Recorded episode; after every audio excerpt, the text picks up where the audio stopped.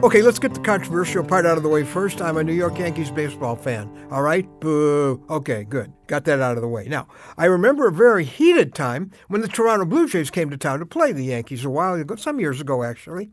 They were the first team to ever take the championship in Canada, the Blue Jays. And I once attended a game between those two teams, and the rivalry at that point was intense, and it went too far at this particular game. See, because we now have baseball teams in Canada and the U.S., there are two national anthems, and someone from the Metropolitan Opera got up and began to sing "O Canada," the Canadian national anthem. Well, the people in the bleachers, you know, the notoriously polite New York fans, started to boo during the Canadian national anthem. That's classy. I thought, oh, gee, here goes the New York fans. But suddenly, and I'm proud of this part, suddenly there was this wave of cheering and applause that broke out. And it just continued as the Canadian anthem continued. And pretty soon the good guys that were cheering were making so much noise it drowned out the booing of the bad guys. Yeah. Well, I'm Ron Hutchcraft, and I want to have a word with you today about the silence of the good guys. Well, our word for today from the Word of God is not about baseball. It comes from Psalm 107, verses 1 and 2, where God says, Give thanks to the Lord, for he is good. His love endures forever. Let the redeemed of the Lord say this those he redeemed from the hand of the foe. Or, as the King James Version says, Let the redeemed of the Lord say so. Well, here's a call to God's people to make some noise. Guys in the bleachers sure make their negative noises in our world, don't they? You know, whether you're at work or at school, online, social media, people are unashamed to talk about sin, about the stuff that breaks God's heart. They talk about the stuff they've done that we know sends people to hell ultimately. They'll talk about the raunchy things that went on at that party, sexual escapades, the dirty joke, dirty movies. Now, if you're judged by only what's talked about most, well, you'd conclude that virtually everyone thinks sin is cool. That what God calls abnormal is really normal.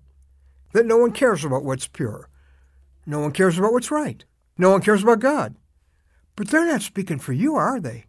No, they're like the bleacher boo birds. They didn't express how most of us felt, but they were the only ones making any noise. So it sounded for a while like that was how everyone felt.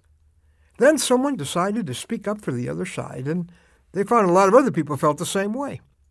Now, your corner of the world needs a leader like that. Yep, a leader who will speak up for what's right. And that needs to be you. Maybe you've just been sitting by silently. Maybe you even wince inside as the people on the road to death are bragging and entertaining and mocking and promoting their darkness. And everyone around you says, Well, I guess this is the only way there is. It isn't. And you know it isn't. Isn't it time you spoke up? Not in a harsh, negative, judgmental way. No, that won't help. Not attacking, not putting down the promoters of the wrong. Those guys in the stands didn't boo the people who were doing the booing. They just started to make some positive noise to drown them out. It's time you came in talking about your weekend that had no regrets. Why are you keeping sex special? Why are you proud to be a virgin? You need to talk about some heroes who are standing up for what's right. You got to talk about how you believe that marriage is forever, about how Jesus is answering your loneliness, uh, your guilt, your pain. People have no idea what Jesus is like, or they have the wrong idea. And you know why? Because of the silence of the good guys. Why don't you say, Lord, help me to never again be ashamed of you? Not when you love me enough to die publicly for me. I'll tell you, I'm tired of the noise from the bleachers of sin, aren't you? Because of Jesus, we have so much more to make noise about. Let's start to hear some positive noise from your section. If you'll start to cheering for what's right, I'll bet you'll find some other people, yep, will start cheering with you.